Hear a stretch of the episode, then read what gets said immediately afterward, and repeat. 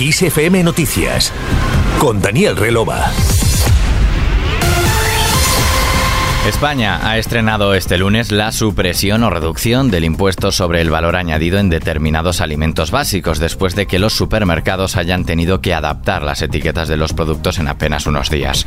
Durante los próximos seis meses se elimina el I V A a una serie de productos básicos a los que antes se aplicaba el tipo superreducido del cuatro por ciento, como son el pan, la harina panificable, la leche, los quesos y los huevos, además de las frutas, las hortalizas, las legumbres, los tubérculos y los cereales que sean naturales o frescos. Además, se reduce del diez al cinco por ciento dicho impuesto en la pasta y los aceites de oliva y de semillas, una medida de la que quedan fuera otros productos como la carne o el pescado. A pesar de los esfuerzos para contener la inflación, según el Fondo Monetario Internacional, la mayor parte de la economía mundial se enfrentará este dos mil veintitrés a un año más difícil de lo que fue dos mil veintidós, debido a la desaceleración simultánea de Estados Unidos, la Unión Europea y de China, las tres mayores economías mundiales.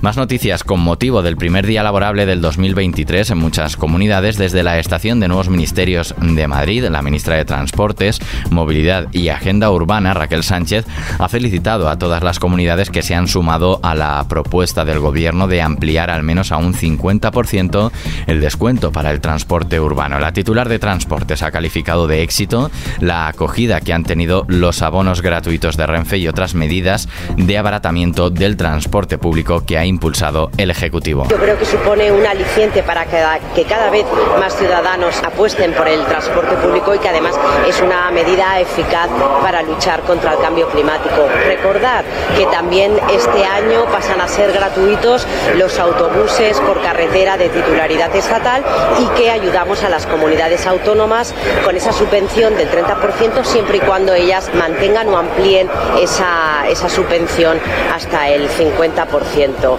La ministra ha confirmado que a partir del nueve de este mes se empezarán a hacer las devoluciones de las fianzas para las adquisiciones de abonos con tarjeta de crédito y desde el quince de enero para los que hicieron el pago con metálico, que deberán dirigirse a los puntos de venta en las estaciones. Sobre la ley de vivienda, la ministra ha asegurado que se encuentran en la recta final de la negociación con los grupos parlamentarios y que el objetivo del gobierno de coalición es aprobarla en las próximas semanas.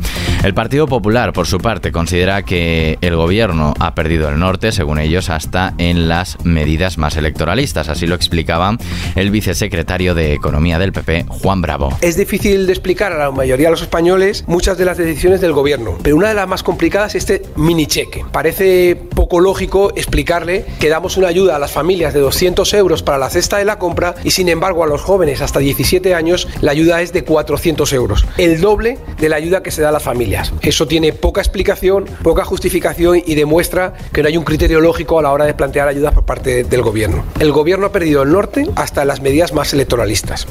En rueda de prensa, desde Génova, Bravo ha avanzado que su partido no se opondrá en el Parlamento al decreto ley de ayudas que aprobó el gobierno el martes pasado y que están dispuestos a votar a favor si el P S O E accede a mejorarlo con algunas de sus propuestas, como ampliar y agilizar el mini cheque de ayudas directas a las familias con menores ingresos, renovar la bonificación al combustible al menos para autónomos y rentas medias y bajas, rebajar el I V A a la carne, el pescado y las conservas y deflactar el el I R P F para las rentas inferiores a cuarenta mil euros. Por otro lado, el dirigente popular ha estimado que hay más de seiscientos mil ciudadanos que en las últimas elecciones generales votaron al P S O E de Pedro Sánchez y que en los próximos comicios apoyarían al líder de los populares, Alberto Núñez Feijóo. Al margen de este asunto, el Papa emérito Benedicto dieciséis ha fallecido el sábado a los noventa y cinco años y fue despedido este lunes por miles de fieles que desfilaron por la Basílica de San Pedro en el primer día de su capilla ardiente, que concluirá el jueves con su funeral. Mientras, en el césped del estadio Vila Belmiro, en la ciudad brasileña de Santos, ha comenzado el velatorio de Pelé, fallecido el pasado jueves a los ochenta y dos años, para que los aficionados brasileños rindan homenaje al mítico delantero, considerado por muchos el mejor futbolista de la historia. Precisamente en Brasil, el recién investido presidente Luiz Inácio Lula da Silva y el rey de España, Felipe sexto, han dialogado hoy sobre la relación bilateral bilateral Europa y Latinoamérica en una reunión celebrada en Brasilia un día después de la investidura del líder progresista. En la reunión también participaron la vicepresidenta segunda y ministra de Trabajo Yolanda Díaz y el ministro de Asuntos Exteriores José Manuel Albares. El encuentro con el jefe de Estado español fue el primero en la agenda de Lula.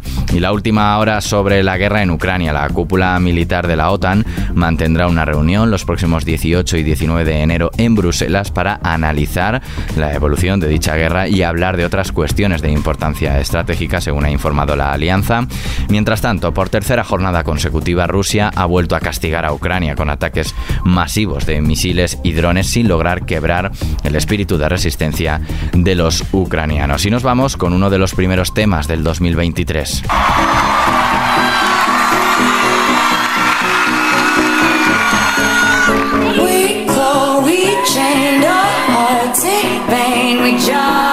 Miley Cyrus fue sin duda la protagonista de Nochevieja a nivel mundial con el especial televisivo Miley's New Year's Eve Party en la N B C. En este especial musical, la artista dio un espectáculo en el que contó con la participación de otros grandes de la música como Dolly Parton, David Byrne o Sia, entre otros, quienes interpretaron a dúo canciones propias y de la cantante estadounidense.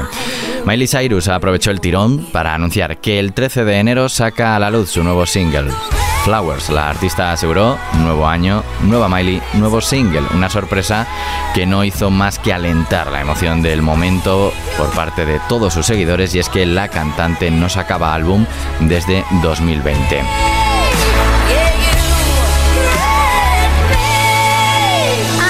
Aquí lo dejamos. Gustavo Luna ha estado a los mandos de este podcast de X F M Noticias. La música y la información siguen en X F M. Un saludo de Daniel Relova.